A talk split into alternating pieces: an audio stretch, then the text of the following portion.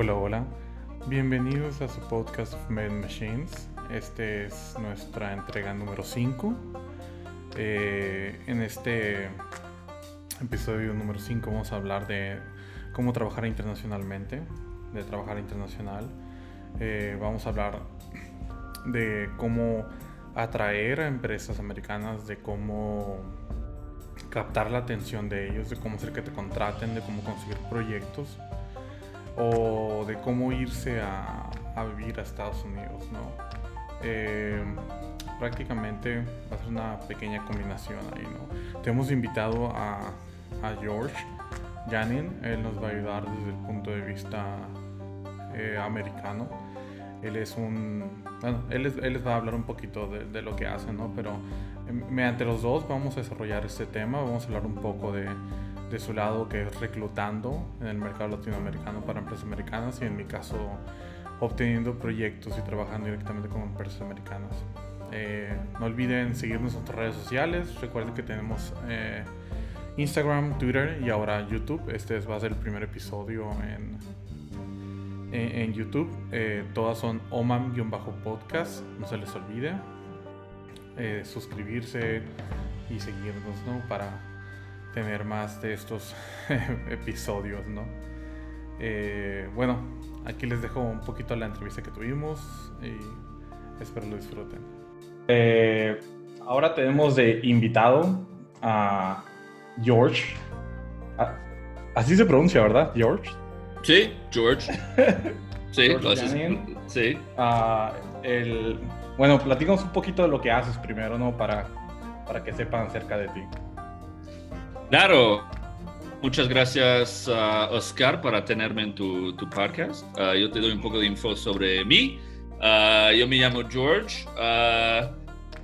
Tengo una agencia de reclutamiento que conecta startups, mayoritariamente de los Estados Unidos, con talento mexicano, principalmente devs pero también puede ser otras personas. Ah, y ah, antes estaba un reclutador en, ah, en Nueva York, en los Estados Unidos, para varios años trabajando con startups allá.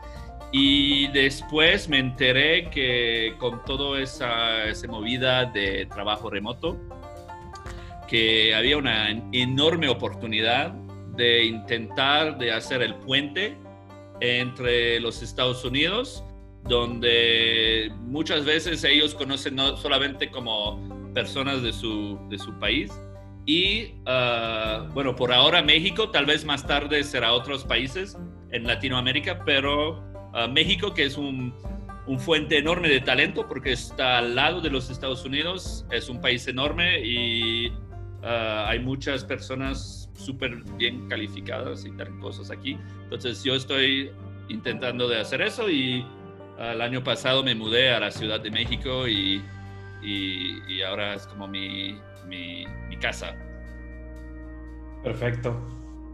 Ok, entonces el tema que vamos a hablar, el tema que vamos a desarrollar entre yo y George es de hecho cómo ir internacional, cómo moverse internacionalmente, cómo hacerle para que las empresas americanas tengan interés en nosotros como trabajadores, como personas, como programadores, como sea cualquiera del trabajo que hagamos, ¿no?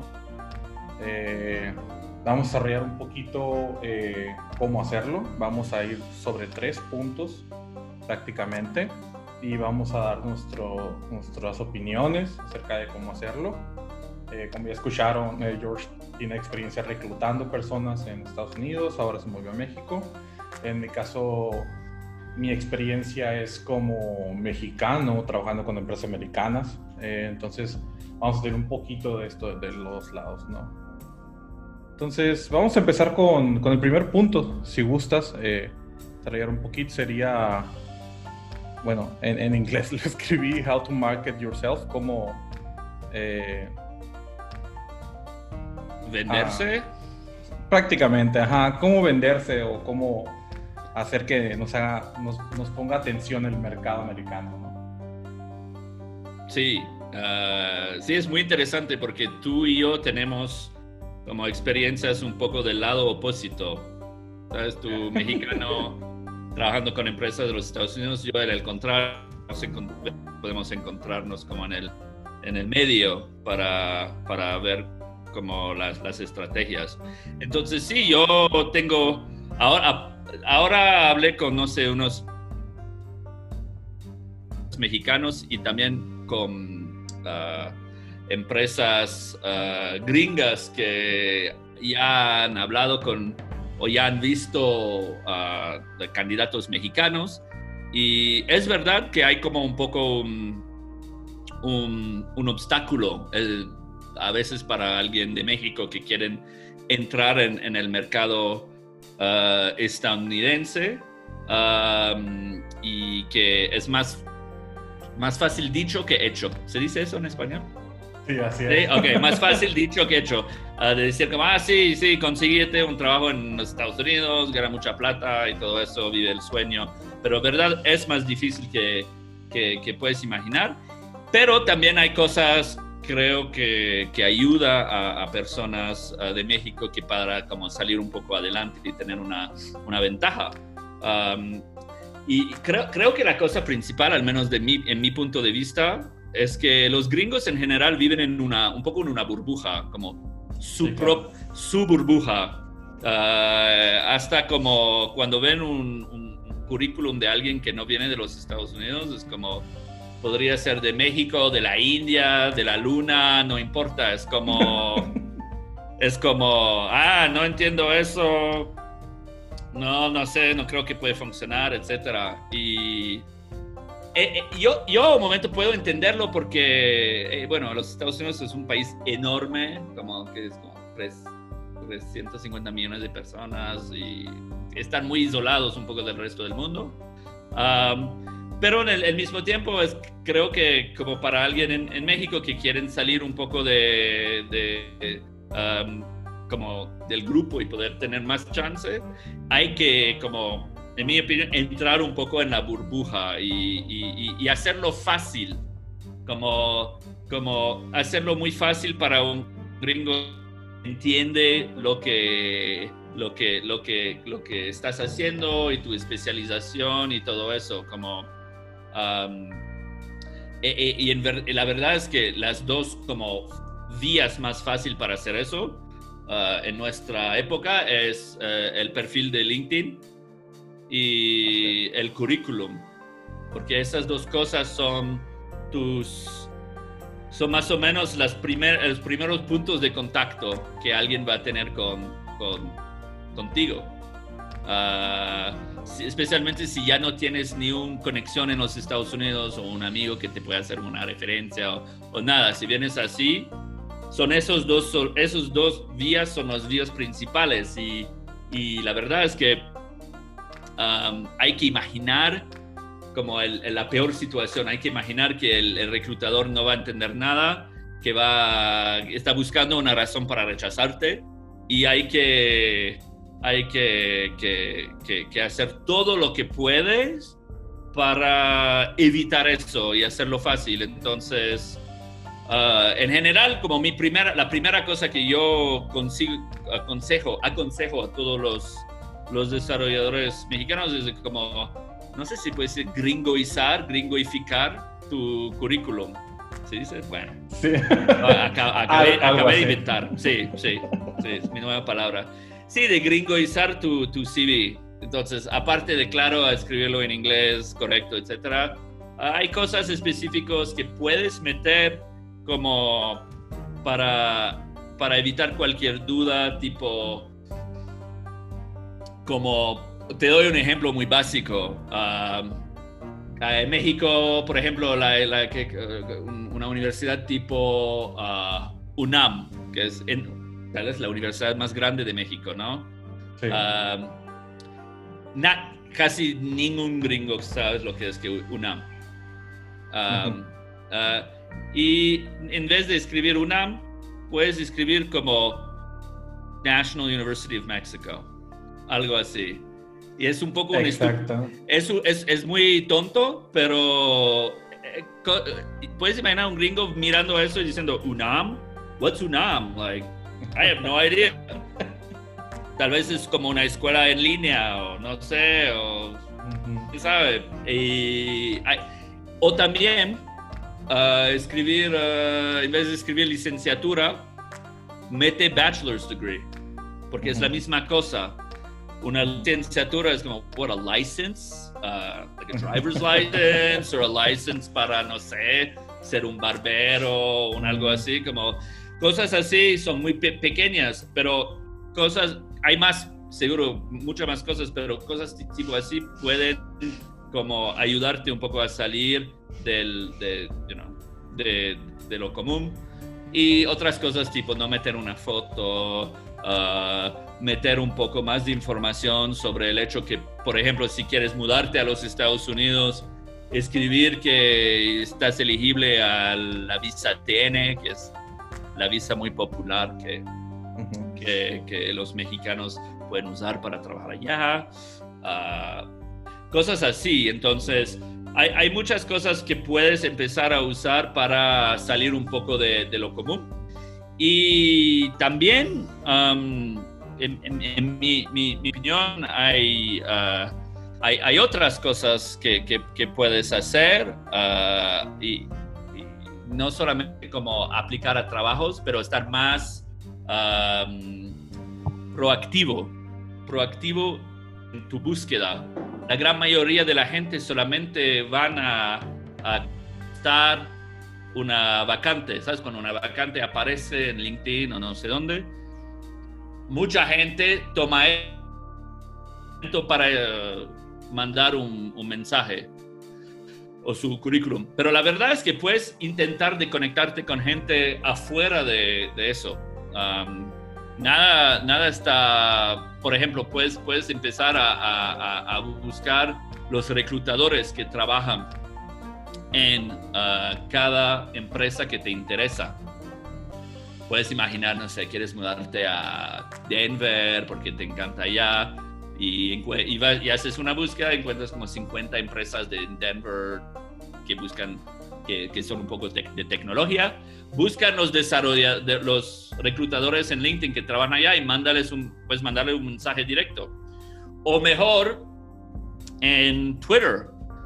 Ah, mucha gente en Twitter y mucha gente como no tiene muy pocos seguidores y siempre están metiendo algo y nadie está interactuando con sus tweets se sienten mal, etc. Tú puedes ir a hacer la, puedes ser la persona a, escribir el como, ah, really interesting tweet there, o retuitear o algo así. Y eso como te metes en un, en un mundo un poco, como en una zona diferente.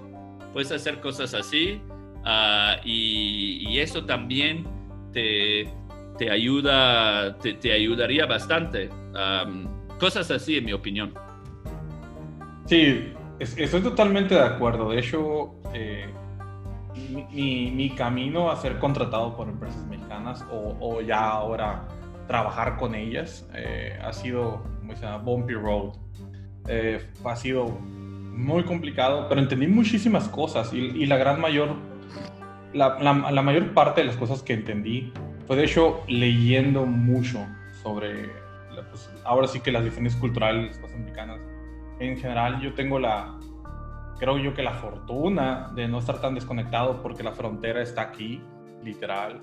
Eh, he cruzado Estados Unidos desde que tengo cuatro años, entonces conozco muchísimos lugares. Eh, más de la mitad de mi familia vive legalmente en Estados Unidos. y, incluso mi abuela es ciudadana americana. O sea, hay muchísimos ciudadanos realmente dentro de mi familia.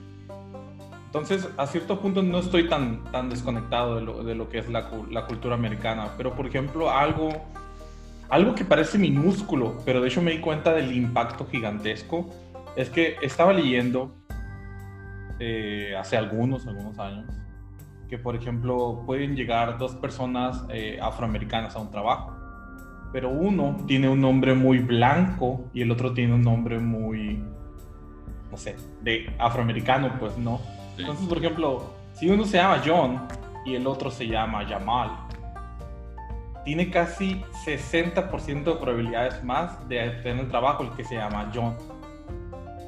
Que es muy curioso, porque es una, es una cuestión psicológica. Eh, las personas Eh, al final, usualmente buscamos lo que nos parece, lo que conocemos, ¿no?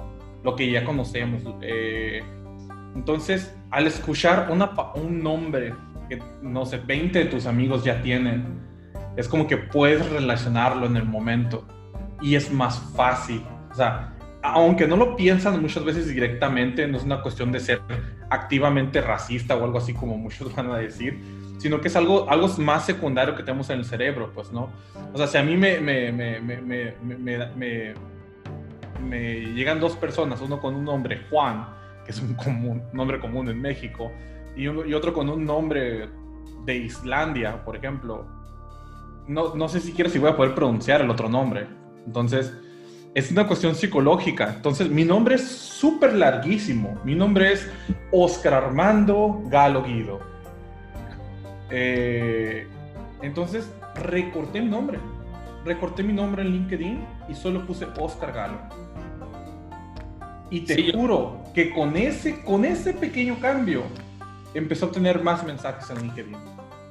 Yo estoy totalmente de acuerdo con eso. Yo, yo tuve muchas ocasiones cuando un, un cliente de los Estados Unidos, uh, yo, le, yo le mandé un CV y él vi como, ok, Juan Acosta Rodríguez López. Like, ¿cómo se llama el tipo de verdad?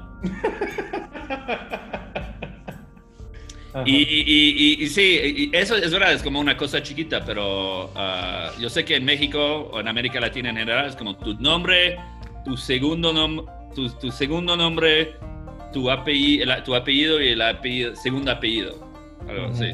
Y sí, pues como si lo cortas, es verdad que parece es, mucho más como, es como un formato que, que puede estar como digerido por un, un estadounidense sin entender exactamente, ah, ah, sin, tener demasiado duda de cómo, cómo, cómo, se, cómo se, se, estructura. Y es verdad que a un nivel un poco ah, como subconsciente te hace más de ellos, como normal, pues. Sí, más elegible, yo, yo Sí, sí, más elegible.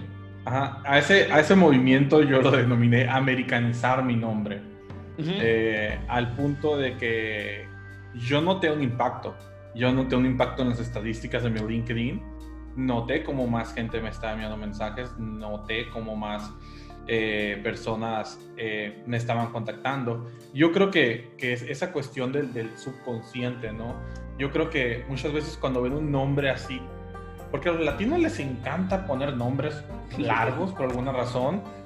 Yo tengo amigos que tienen tres nombres like first names, o sea, principales, tres nombres y, dos apellidos, o sea, son cinco, imagínate. Eh, Juan, eh, Juan José Jesús Pérez López, por ejemplo. Y es like, ¿qué demonios, no? Entonces, al, al, hacer ese pequeño, pequeño cambio, de alguna u otra manera, ellos siento que lo ven más sencillo, o sea, se ve más como lo que ellos están acostumbrados a ver. Entonces, limar esas pequeñas diferencias para que sea más, como tú dijiste, es más fácil de entender, que sea más, más eh, que se puedan relacionar más a ello. Es, es, una manera muy, muy, muy inteligente de hacerlo. Eh, a mí me llevó años de prueba y error, la verdad, que, eh, todo esto. pero, por ejemplo, ese fue un movimiento que yo noté que, por lo menos desde mi punto de vista, tuvo un gran cambio. Segundo, lo que dijiste del UNAM, yo también lo hice. Yo estudié en el ITSON Instituto Tecnológico de Sonora. Entonces, yo solo lo cambié a Sonora Institute of Technology. ¿Por qué? Pues porque van a saber que es un instituto tecnológico, que es una universidad. Eh, en cambio, si lo pongo en español, pues quién sabe qué es, ¿no? O sea, no tengo idea de qué es Itson, nunca había escuchado la palabra Itson, entonces, al hacer ese pequeño cambio, cambié mi universidad cambié mi nombre.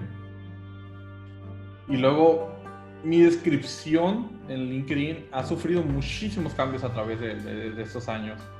Poco a poco he aprendido un poco más, ¿no? Acerca de, lo que de lo que he hecho y me he dado cuenta que hay cosas que son relevantes y cosas que no son relevantes. Una cosa que yo creo que es muy relevante, obviamente, es que todo esté en inglés. todo. Todo tu LinkedIn debe estar en inglés, preferentemente. Desde la escuela, tu, tu, eh, tu, intro eh, acerca de ti, tu posición, todo. Si trabajas como programador, pon software developer, software engineer, algo así. No pongas programador, ingeniero en software, no. Cambia por completo eso, ponlo en inglés. Eh, otra cosa es que la mayoría de las veces yo creo que, sobre todo, esto es más del lado de, ingeniería, de programadores, eh, nos encanta listar 7 millones de tecnologías que, sabemos usar. No, a un grado exagerado. Pero yo me doy cuenta que es, no es relevante completamente. Si tienes dos, dos tecnologías claves que necesitan, eso es suficiente. Lo demás es puro relleno, sinceramente. Entonces, si, en la descripción, en nuestro intro, decimos más bien qué es lo que hacemos, en vez de qué tecnologías manejamos, nos ayuda. Por ejemplo, en mi LinkedIn, yo digo, eh, ayudo a negocios a construir eh, eh, aplicaciones web y móviles hermosas de inicio hasta el final. Entonces, ese es, es, es, mi intro súper cortito, pero en esas simples palabras tú ya sabes en qué yo puedo ayudarte con tu empresa. O sea, e, esa es la, en vez de decir, ah, soy un programador que maneja JavaScript, React, React Native, bla, bla, bla, bla, bla. Y, y, y, y muchas veces tenemos que entender que no todos los reclutadores conocen todas esas cosas, parecen Pokémones eh, de tantos nombres extraños que, que, tenemos. Entonces, simplificar eso y hacerlo más humano y menos robótico es una de las cosas que yo creo que es muy, muy, muy, muy buena en, en, esta cuestión, ¿no? Y de hecho, bueno, pues como dijimos, el, el, el, americanizar tu nombre me parece que es un punto importante, el americanizar también o gringoficar, como dijiste. Ah, sí, sí. el, el, nombre de la, de la, universidad me parece un punto muy bueno también, eh, porque es más fácil de entender. Tener todo tu LinkedIn en inglés me parece un tercer punto también muy importante, como lo mencionaste. Eh, no sé si, se, se, me está escapando algún otro. No, en, en, general eso es muy bien. Me, me gusta la idea también de, de, de, simplificar y de, y de no meter como sí un, lista enorme de, de tecnologías. Uh, y, y, no como describirte como, ah, soy un programador, trabajo, trabajé un poco en .NET, puedo hacer un poco de Python, puedo hacer un poco de eso. Es mejor de, de decir, ok, yo soy un no sé, React Native Developer. Y eso es mi cosa. Porque la verdad es que los reclutadores buscan mucho así. Están pensando como, ok, mi, mi, mi jefe me dijo, ok, necesite, tenemos que reclutar tres desarrolladores que tienen experiencia con React Native en el mes que viene. Entonces yo voy a ir en LinkedIn y voy a buscar React Native. Ah, y eso es como, es, es, es ¿sabes? La manera más uh, uh, obvia de hacerlo. Otra cosa que no hemos mencionado, que es una táctica, puede ser una táctica interesante, especialmente si estás buscando de mudarte a un lugar específico, puedes cambiar tu, tu, tu um, ubicación geográfica al lugar. Así lo que va a pasar es que cuando reclutadores están mirando uh, en tu haciendo sus búsquedas, tu nombre va a salir ah, en esa zona. Pero lo que hay que meter en tu descripción es, es como mm, ah, muy explícitamente, explicit, explicitly, uh, explícitamente. Que, explícitamente, perdón, explícitamente que tienes que, que, que, no estás allá, pero quieres mudarte allá y puedes mudarte con una visa TN, por ejemplo, para no parecer que estás intentando de engañar, engañarles o algo así. Uh, pero eso también es una manera de, de un poco salir, uh, salir de, de, lo, de, lo, de lo común. Y, yo creo que especialmente para mexicanos a, ese momento, si quieren mudarse, Trump acabó de meter un, de parar todo lo H1B, um, que básicamente va a bloquear todos los desarrolladores de software del mundo que quieren mudarse a los Estados Unidos, aparte de los mexicanos y de los canadienses que pueden hacerlo con la visa TN. Entonces, yo creo que la desesperación de las empresas va a crecer y eso es una ventaja que, que puedes aprovechar. Sí, claro. Fíjate que e, este movimiento curiosamente no va a afectar a los mexicanos o a los canadienses, pero por ejemplo, mucho asiático e hindú que viene con esta visa, pues hasta ahí, hasta ahí van a llegar, ¿no? Ya, eh, por lo menos en lo que, en lo que finaliza este año y, realmente puede ser una oportunidad para, para, que el mercado latino o incluso canadiense o mexicano y canadiense puedan buscar eh, trabajar con, con, empresas americanas. Eh, fíjate otra cosa, ahorita que dijiste lo de la búsqueda, me quedé pensando, otra cosa importante, creo yo, son las keywords que usamos para describir eh, nuestro LinkedIn. Por ejemplo, como yo soy un especialista de React Native, eh, yo tengo React Native en algunas partes del resumen, ¿no? Como te has de imaginar. Entonces, eso ayuda también a que tu búsqueda salga más arriba que las demás personas. Eh, es importante entender que, que no nomás son buzzwords, que no nomás son palabritas para que suenen bonito, sino que esas palabras son utilizadas en las búsquedas de LinkedIn. Entonces, es muy importante eh, centrarse en, tu nicho de mercado, vamos a decirlo así, eh, de que si lo que quieres es ser contratado en, California eh, como React Developer, uh, ok, busca las palabras claves que, se, que se relacionen con eso, ¿no? Entonces, poner como JavaScript, React, Web Development, este, este tipo de cosas. Y de hecho la táctica de poner que, que estás en, en, California, por ejemplo, funciona porque al final, cuando los reclutadores buscan, tú vas a salir en esa, en esa, en esa, en esa lista y ellos decidirán si les conviene darte una visa TN o no. O sea, realmente ya está en, en, sus manos, pero, pero es un, un buen punto. Yo, yo quería agregar, agregar una otra táctica que puede funcionar. Um, es, a veces hay empresas de los Estados Unidos que no conocen la visa y que tal vez sería es demasiado complicado. Uh, tal, vez puede ser demasiado complicado a convencerles de que esa visa existe, que funciona. Uh, entonces, lo que podrías hacer es hacer una búsqueda en LinkedIn de empresas que están contratando uh, devs de software y que ya han contratado a alguien, uh, un mexicano. Porque, y, cuando digo un mexicano, es alguien que hizo sus estudios en México. Eso es casi seguro que él o ella ya ha hecho eh, todo el proceso y que la empresa ya está, uh, ya conoce la visa.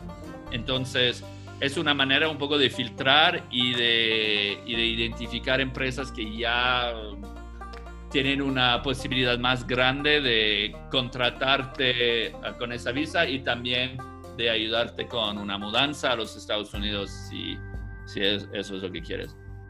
Claro, claro. Si, si ya conocen el proceso es más fácil, obviamente. Claro. tiene muchísimo sentido. Claro. Ok, bueno, creo que ya desarrollamos bastante este primer punto. Eh, creo que nos quedamos con algunas eh, cosas importantes, eh, desde americanizar el, eh, perfil de LinkedIn, tu nombre, descripciones en inglés, cambiarlo en inglés, americanizar el, el, nombre de la universidad, cambiar tu localización al lugar donde quieras, pero decir explícitamente que estás buscando una visa TN, hasta buscar empresas que ya hayan manejado la visa para que sea más fácil, ¿no? Me parece, ok, perfecto. Entonces, a ver, vamos a ver el segundo tema eh, que era cómo manejar la motivación y el rechazo cuando estamos haciendo esto. Sí, ah, claro, es, ah, es muy interesante porque yo soy como yo soy reclutador, yo como me rechazan seguro como dos o tres veces al día. Entonces yo tengo como un una experiencia con el rechazo como ahora muy íntima, como diaria. y, pero cuando hablo con candidatos a veces es muy difícil. Eh, de hecho, es la parte que odio lo más de mi trabajo. Es de tener que decir a alguien que no consiguió el trabajo, especialmente si me dije que me, me había dicho que ah, me, me, me, fue excelente la entrevista, todo fue súper, creo que me van a contratar y yo tengo que decir, mira, ah, de hecho, te equivocaste. y uh, no, sí, te rechazan. Y entonces es muy difícil de decir eso. pero yo entiendo que es muy difícil para el candidato, es más difícil para el candidato que para mí, porque Ah, porque no están juzgando a mí. Y, y, es, y, hay algo muy personal en el proceso de buscar un nuevo trabajo, porque estás como un poco mostrando al mundo quién eres, ¿sabes? Como es, tienes un currículum que es un poco la historia de todo tu, como la historia de lo que, lo que, lo que hiciste durante la mayoría de tus días, durante la mayoría de tus años después de la universidad. Y es, eh, puede ser un poco doloroso que alguien lo mira y dice, mm, nah, Oscar no me interesa, su historia, su vida, no. Y eh, entonces hay que crear un poco, que desarrollar un poco una, una, una capa, una, una cáscara, se dice, ¿no? Como de, para resistir un poco, un poco a eso. Y yo tengo muchos como técnicas ah, y creo que eso me ayudó un poco en mi trabajo. pero la, cosa más, bueno, hay varias cosas. La primera gran cosa, y eso es como un consejo de la vida, no es un consejo solamente de, reclutamiento, pero que tu trabajo no, no es tú. Hay una gran diferencia de quién eres como persona y de, y de qué haces como trabajo. Y, y, si, y si empiezas a a, a, como a, mezclar tu ego y tu persona y, como tu, tu, autoestima con tu trabajo, a un momento te va a pasar muy mal. porque el rechazo va a doler mil veces más. entonces, sí, la primera cosa en general es como divorciar tu trabajo y tu, tu sentido de autoestima. Eso es como number one. Um, y después de, hacer eso, un rechazo no es tan, tan mal. Uh, pero la otra cosa es de, es, de, es de y estábamos hablando de eso antes, Oscar, es de, es de hay gente que se, que se enfocalizan y se enamoran, casi se enamoran de, de un trabajo solamente. Como leen una vacante, miran algo un poco sobre la empresa y se dicen, wow, eso, me, eso es mi sueño, yo me veo trabajando aquí, bla, bla, bla, y después se le rechazan sin una entrevista y se siente como, como, como súper mal. Eh, en general, eh, hay, que, hay que pensar más en cifras, hay que pensar más en cantidades y de decir, ok, yo necesito un trabajo, ah, voy a, a, entrevistar en 10, 10 lugares 10 empresas, 5 me van a rechazar eh, después de la primera entrevista, otro dos después de la segunda, eh, tal vez una, una, otra que me va a rechazar por no sé qué razón. Eh, y voy a terminar con dos ofertas y voy a elegir esas dos ofertas y voy a conseguir un trabajo. Y eso es, en inglés digamos, a numbers game, un juego de números, no sé si se dice así, pero Tipo probabilidades. Sí, de probabilidades. Y hay que, hay que, hay que acordarse que eso, ah, que, que, que, buscar un nuevo trabajo es un juego de probabilidades. Te ayuda porque tu, tu, tu, tu, digamos, tu motivación y tu ego y todo eso no está bloqueado en una sola, solo trabajo, una sola vacante. y, y, así el, el, el, Ah, el, rechazo no duele, no duele tanto. Ah, en inglés hablamos de algo que se llama un pipeline, ah, como de pensar como una, Ah, creo que la mejor descripción es como un, como un, un, una, un tubo. ¿Un, ¿Un qué? Un embudo. Así es, un embudo. Ah, no sé, no es una nueva palabra para mí. Un embudo, donde al, al, al inicio del embudo tienes muchas, muchas opciones, muchas cosas, y a pesar que pasas y por, por cada, cada etapa pierdes oportunidades, pero al final vas a conseguir algo y si no consigues algo hay que meter más, más opciones encima al, paso inicio del embudo. Sí, sí así es. es. una buena manera de verlo, de hecho. Embudo. La palabra del día para mí. Fíjate, ah, bueno, yo tengo eh, ahora sí que muchísima experiencia en esto del rechazo. Ah. tal, vez, tal vez más de lo que debería porque, eh, bueno, ahora sí que difícilmente ha sido mi meta mover, moverme a Estados Unidos. Me han ofrecido mucho eso. Pero esa no ha sido mi meta. Mi meta ha sido trabajar eh, ahora sí que es de la manera que yo quiera con las empresas que yo quiera. Y he tenido una muy fuerte convicción eh, de hacerlo solo bajo mis propios términos y no el de, el de nadie más. El hecho de que yo no quiero una visa TN es porque yo no quiero estar amarrado a una empresa. No quiero estar eh, ahora sí que al margen de una empresa, ¿no? Eh, soy una persona muy libre tal vez en ese punto entonces, por lo mismo, eh, y porque busco trabajar bajo mis reglas, me han rechazado muchísimas veces. Me han rechazado un, número ridículo de veces. Eh, desde, desde gente que no tiene ni idea que pueden trabajar con, mexicanos y canadienses. Eh, hasta, pues de hecho creo que te dije que una empresa de, de Mississippi, creo que era, me colgaron cuando les dije que era mexicano, ¿no? Ah, sí. Y... Entonces, tengo muy, muy buena experiencia con esto rechazo, pero, pero, pero tiene razón, ¿no? Eh, creo que en, español decimos eh, tener, la, eh, tener la piel más gruesa, ¿no? O sea, crear esta, esta resiliencia de decir, ¿sabes qué? Ok, sí, me rechazaron. ¿Y qué? ¿No? O sea, so what? no, eh, no cambia el hecho ni de lo que soy como persona, ni de lo que soy como profesionista. Muchas veces ni siquiera es el hecho de que, de que no puedes hacer el trabajo.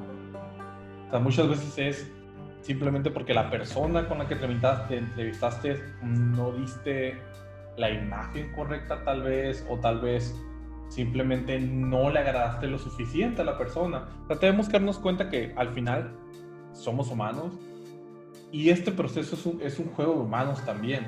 Ah, y al, ser, y al ser tan, tan complejos en nuestra estructura, en nuestro pensamiento, en todo, hay miles de probabilidades por las cuales algo puede salir mal, pero solo una por la cual va a salir bien, que sería que te contraten, ¿no? Entonces,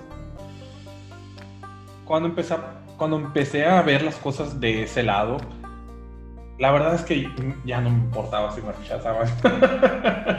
me, ya lo veía.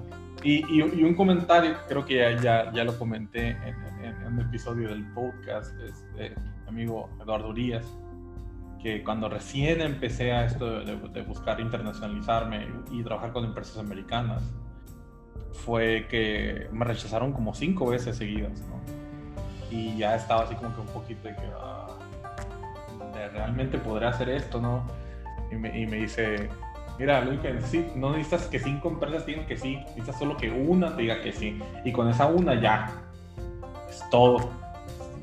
Es todo lo que necesitas, ¿no? Y, y fue como que un flashazo así, o, o, yo lo veo más como un reality check. Así como que fue una cachetada de realidad en la cara. Y yo, pues sí es cierto, ¿no? O sea, ¿por qué, ¿por qué me estoy complicando? ¿Por qué me estoy deprimiendo? ¿no? por el hecho de que me rechazaron, si al final con que una me diga que sí, ya es todo lo que necesito, pues no necesito mil, necesito una, pues. Y ya como que mi, mi mentalidad cambió mucho de, por ese lado. Y, y, ya lo veo muy, muy, muy, muy, ¿cómo se dice? Muy frío si tú quieres. Eh, si me rechazan, me rechazan, está bien, no pasa nada, ¿no? Eh, pero otra cosa que creo yo que me ha ayudado también a, a, manejar el rechazo es que me llevó tiempo darme cuenta de esto, pero creo que lo que es el proceso de contratación es un juego de poder, es un manejo de poder. Si tú dejas todo el poder del lado del, que te va a contratar, ya perdiste. Ya perdiste. Eh, porque el balance está totalmente a su lado y tú no tienes peso en esa decisión, ¿no? Por ejemplo, yo en mi caso, cuando yo voy a eh, cuando empiezo a hablar con una empresa para trabajar con ellos, la verdad es que no les digo que sea todo. Porque yo sé que es un balance de poder, ¿no? Entonces, yo primero veo si la empresa primero puede pagar lo que yo cobro porque no todas están dispuestos a pagar lo que yo quiero. Segunda, eh, que nuestros valores se alineen, ¿no? Prácticamente. Eh, que estemos de acuerdo. Por ejemplo, trabajando en FIU, una de las cosas que, mí me gustaba era el hecho de que ellos no tenían un problema con que tú fueras, eh, que fueras digital nomad, que viajaras, no les, no les importa, el punto es, saca tu trabajo, estamos bien. Ese es el punto principal. Y son, en general son personas súper, súper agradables, me cayeron muy bien eh, cuando fui a visitarlos y todo. Entonces, eso es algo importante, pues, ¿no? Eh, para mí. No, no me agrada la idea. Si una empresa viene a mí y me dice, te vamos a pagar 100 dólares por hora, pero tenemos un, un, un tracker de, de, cada vez que estás picando las teclas, cada vez que estás aplastando teclas, eh, y en el momento que dejes de aplastar, eh, dejas de cobrar. Seguro que hay una manera de comprar una máquina, ¿no? Que, que aplasta teclas para ti. Después puedes ir a tomar una cerveza. Mira, trabajé, toda, trabajé 24 horas sin parar. Ya. Justamente ese, ese, ese tipo de pensamiento de, de, yo, yo, le llamo pensamiento de maquila, ¿no? de que creen que estar más horas sentado aquí es más producción, cuando no lo es, ¿no? Y de hecho, en esto puedo yo dar ahora sí completa fe, porque los mexicanos, los mexicanos somos los reyes de sentarnos y no hacer nada. Eh, estadísticamente somos el país, uno de los países que trabaja más horas en el mundo, pero no somos de los más productivos. Y hay muchísimos estudios que muestran que entre más horas vayamos trabajando, nos vamos volviendo menos y menos y menos y menos, menos productivos. Y esa, y esa hora, nosotros la denominamos la hora nalga. Estás nomás sentado, pero no estás haciendo nada realmente, ¿no? Entonces, eh, obviamente, ese tipo de empresas no van conmigo, no se alinean con, con, con, con lo que yo quiero de, una empresa. Entonces yo lo rechazo ahí. Y de alguna u otra manera, el hacer eso creo que mm, hace que la empresa entienda que esto es un... Es algo de dos lados, no nomás es de su lado, ¿no? Los dos tenemos que estar de acuerdo para poder trabajar juntos. Y de alguna u otra manera, yo veo que esto ha hecho que algunas empresas incluso se interesen más. Eh, aunque suene paradójico, ¿no?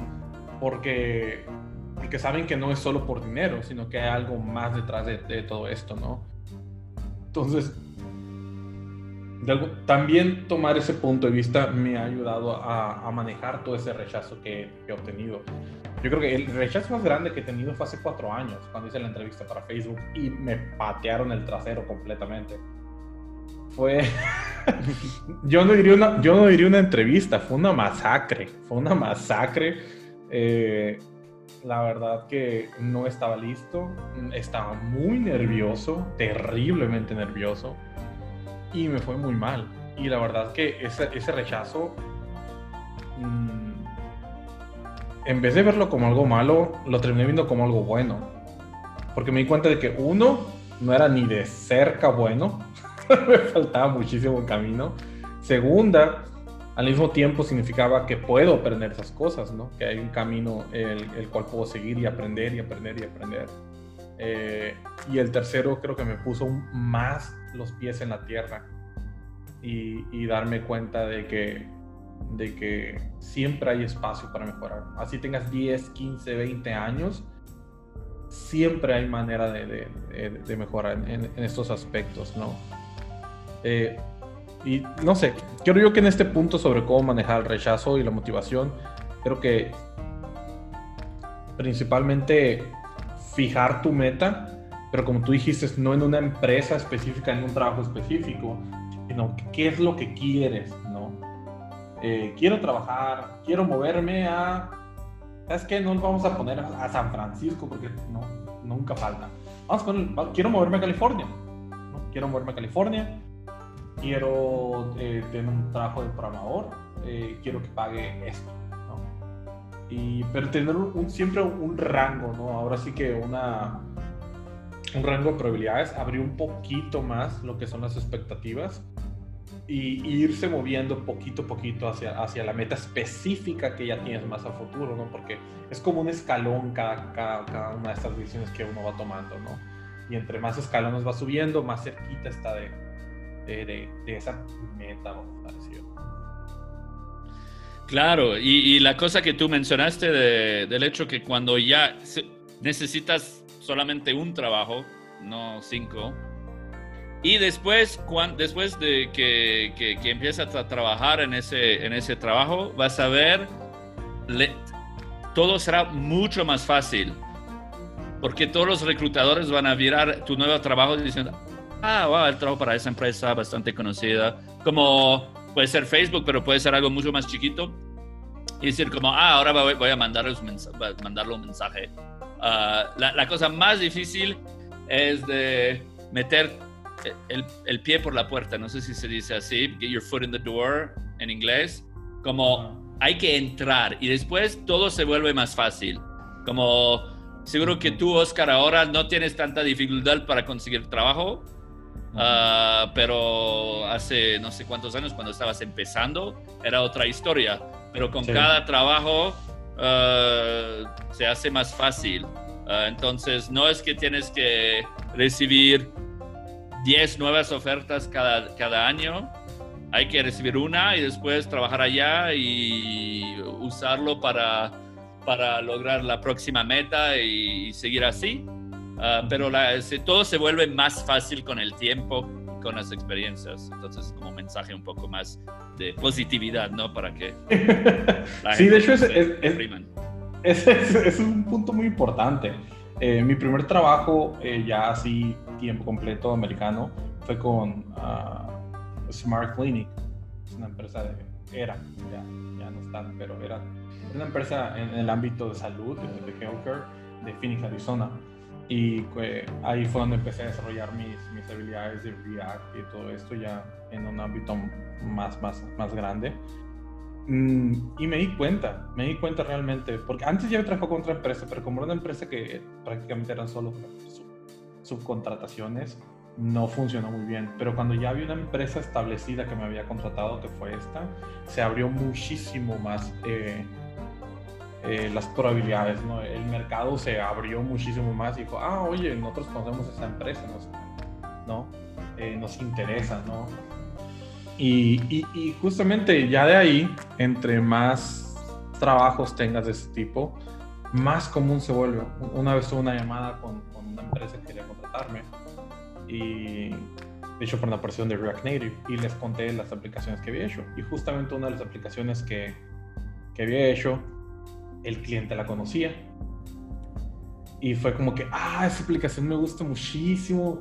De que tú, tú estuviste en el equipo, sí, eh, ya le, le platiqué qué es lo que hice, los features, un montón de cosas. Y fue como que, wow, you know, like, mind blowing.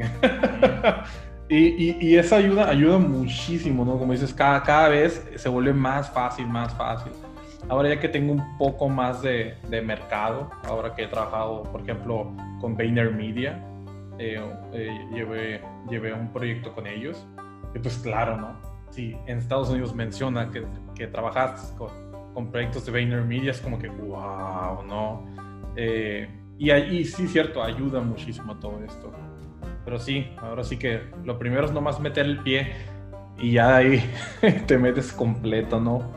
Creo que es una manera muy, muy, muy buena de, de ver las cosas, ¿no? Claro. A ver, pues vamos al tercer punto, ¿qué dices? Creo que ya desarrollamos el segundo punto bastante bien. El tercero sería eh, las diferencias culturales. Eh, eso es algo curioso, pero creo que no nomás es, es, México, creo que es en general Latinoamérica, pero lo que es la diferencia cultural anglosajona con la diferencia cultural mexicana o, latina, ¿no?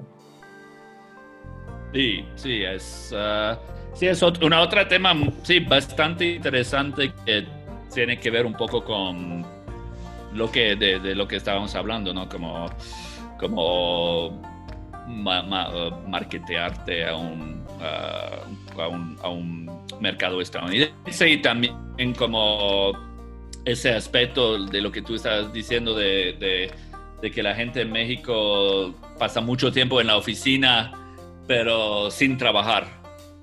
Eh, yo puedo contarte un poco de mi experiencia con eso. Ah, y sí, yo creo que de verdad hay uh, sí, una diferencia bastante fuerte entre, especialmente entre América Latina y la cultura, no solamente de los Estados Unidos en general, pero de la, del mundo de, de tecnología de los Estados Unidos y del mundo de Silicon Valley, que es como casi un extremo de los Estados Unidos. Y entonces, eh, eh, y sí, es verdad, son, son mundos muy diferentes la, cosa en general que yo veo es que allá en los Estados Unidos, especialmente en Silicon Valley, hay una cultura de, ah, de, casi obsesionada con el rechazo y ah, con uh, failure. Y, y eh, allá esas cosas son considerados como buenas. y, bueno, puede ser buenas, depende de, cómo fuiste rechazado, pero en general como si, si alguien tiene una teoría o intenta algo y no funciona, en muchas partes del mundo eso se ve mal. Ah, como, sí. Ah, pero ah, allá si tienes como buenos argumentos de por qué lo hiciste y bueno, buenas cosas que lograste aprender de eso, no es una cosa mala para nada. Y eso lo veo mucho en, entrevistas.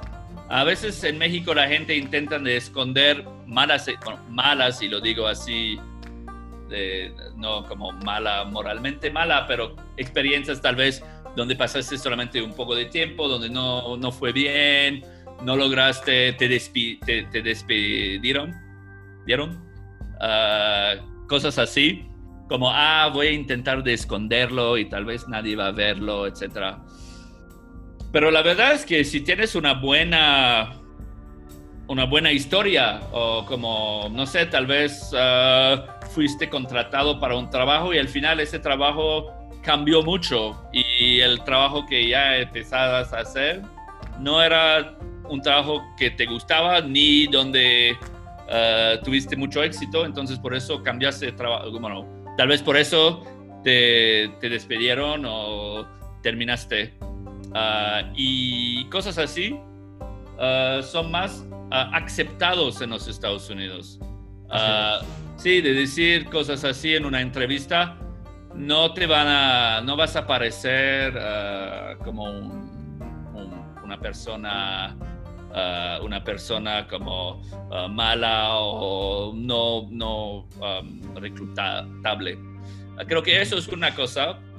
Y la otra cosa que yo veo bastante es que hay una cultura más de, de e, egalitaria, egalitario allá en los Estados Unidos, especialmente en el mundo de, de, de tecnología. En el sentido que, por ejemplo, un desarrollador junior puede tener una idea, o sea, un tipo de arquitectura, una feature o algo así, no importa. Puede ir hasta el, el CTO y decir, mira, yo creo que lo que estamos haciendo no es una buena idea. Creo que por X, Y, Z razones tendremos que hacer eso. Tal vez el sitio tiene razón y el Dev Junior no sabe, está totalmente equivocado, pero no se ve mal de, uh, de, defender tu punto de vista a pesar de no tener el mismo rango que otra persona. Uh, nunca van a pensar, ah, mira ese Junior que se cree como rey el rey del mundo, como uh, diciendo hace seis meses que empezó a trabajar y ahora cree que, que, va a decir a mí que yo soy el gran jefe. Eso existe un poco menos. Um, entonces, y, y, puedes ver un poco ese, ese, esa cultura también en cosas tipo del trabajo, como si no estás trabajando, siendo productivo, no hay que estar en la oficina. ¿Sabes? Y si puedes, y si puedes trabajar con la misma nivel de productividad en tu casa y tienes que estar en tu casa para, no sé, algo, quédate en tu casa y trabaja de la casa. Es como muy... No es que hay que meterse a las 8 en punto en la oficina y estar ahí cuando el jefe llega para que te ve sonriendo. Eso es como de una otra... es de una otra época y, y tal vez es, existía en los Estados Unidos a un momento y tal vez en algunas partes de los Estados Unidos sí existe, pero existe muy poco en el mundo tecnológico de, tecnológico de los Estados Unidos. Eso es como mi, mi, mi punto de vista en general.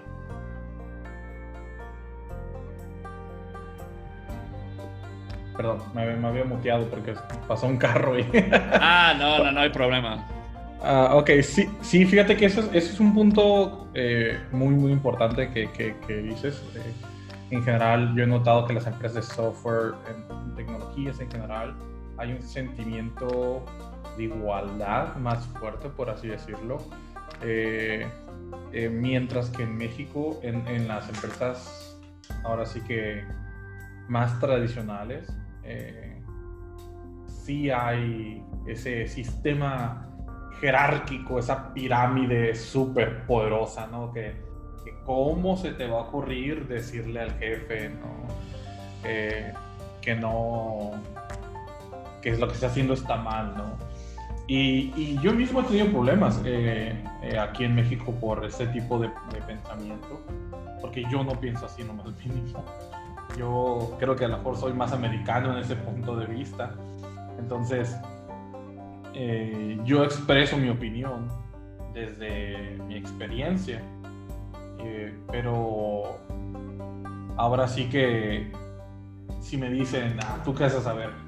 pues algo sé, para eso me contrataron, ¿no? O sea, es el punto de... Eh, entonces, el, ahora sí que soy un poquito raw cuando digo las cosas, soy un poquito así muy directo eh, y a veces me ha causado problemas en, en, algunos... En, cuando solía trabajar para empresas mexicanas por esa cuestión de las jerarquías, ¿no? De que tú no vas a decirle al jefe qué hacer, eh, tú que muchas veces buscan más un, un yes man, ¿no? que lo que yo te diga, eso es lo que vas a hacer, ¿no? Pero le dices, oye, eso no es lo que tenemos que hacer. No, pero eso es, que, eso es lo que yo quiero hacer, ¿no? E incluso e, esto lo puedes encontrar en Estados Unidos, pero es menos. En el área de tecnologías es menos, es, es más notable la, esta igualdad, ¿no? Eh, y eso sobre lo que dijiste de que en general se comparten más los fracasos, es algo que a mí me agrada mucho. Incluso yo recuerdo que por allá por California, creo que fue donde empezó las, los Fuck Up Nights, que es ah, prácticamente donde vas y hablas de cómo todo salió mal en tu, sí. En algún punto de tu vida, en tu startup, en, tu negocio, ¿no? Y, y, prácticamente solo dices, ¿no? ¿Sabes qué? Mira, yo tenía esta idea, em, empezamos a trabajar en esta empresa, no funcionó, esto creo que por eso es que no funcionó y vengo aquí a compartir mis fallos para que ustedes puedan aprender de ellos. Eh, eso me parece muy, muy importante culturalmente, me parece algo que en general los mexicanos y los latinos tenemos que abrirnos más a esto. De hecho, en un episodio del podcast ya hablé acerca de esto. eh, creo que debemos ser más vocales acerca de las, de, las cosas que salieron mal en nuestra vida. No tiene nada de malo y por el contrario creo que podemos ayudar a las demás personas también a que se sientan cómodos cuando fallan, ¿no? Eh, claro, hay, hay una un poder de ser un poco vulnerable. Te, abre un poco la, entrevista y, quita un poco ese aspecto un poco uh, conflictivo que a veces hay en entrevistas. Si tú hablas de algo que te salió mal, es una manera de, abrir y también de ayudar al, al la persona que está entrevistándote, de, uh, conectarte un poco más, conectar contigo un poco más. Ok. Sí. Sí, sí, la verdad eh, estoy de acuerdo contigo. Eh, fíjate que creo que las, las, las, diferencias culturales que hay entre los Estados Unidos y México son bastante notables, eh, pero al mismo tiempo creo que esas diferencias se liman un poco dependiendo de las localizaciones de México. Por ejemplo, yo, yo he notado que acá en el norte eh, estamos más americanizados, incluso la gente del sur mm, nos dice demasiado eso, nos dice que nos creemos gringos. Ah. Eh, la gente del centro y del sur, porque por ejemplo Sonora se, se considera un estado bilingüe. Hay muchísima gente que habla inglés. Tanto así que tienes un montón de call centers aquí que lo único que hace es tomar llamadas de, empresas americanas.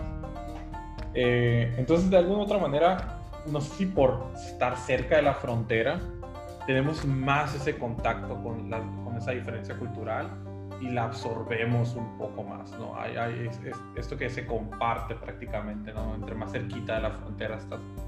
Eh, mientras que por otro lado, entre más alejado estés de, de esa misma frontera, eh, al no estar en ese contacto directo, puedes sentir esas diferencias eh, culturales muy, muy obvias, ¿no?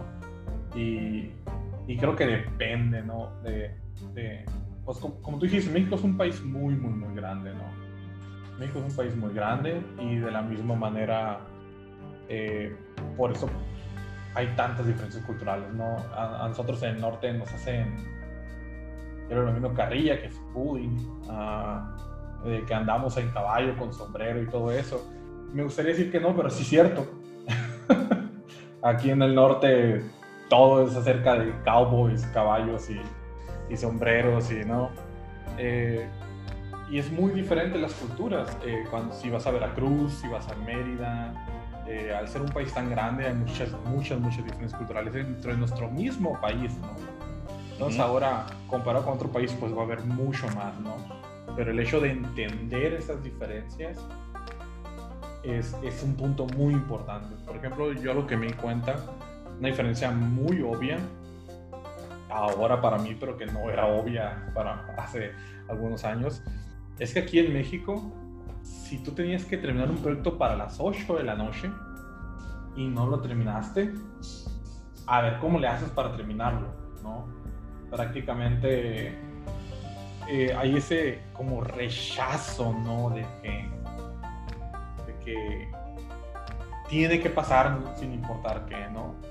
Y por ejemplo, en, en Estados Unidos yo he notado que, por ejemplo, si el proyecto no se terminó por completo, en esa fecha y esa hora que teníamos, hablamos al respecto y ya.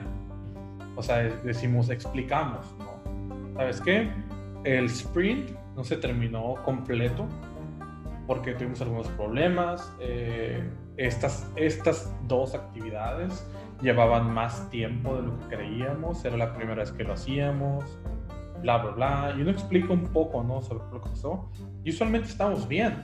O sea, es, es, es, es algo normal, pues, ¿no? Porque ahora sí que life happens, por no decirlo de otra manera.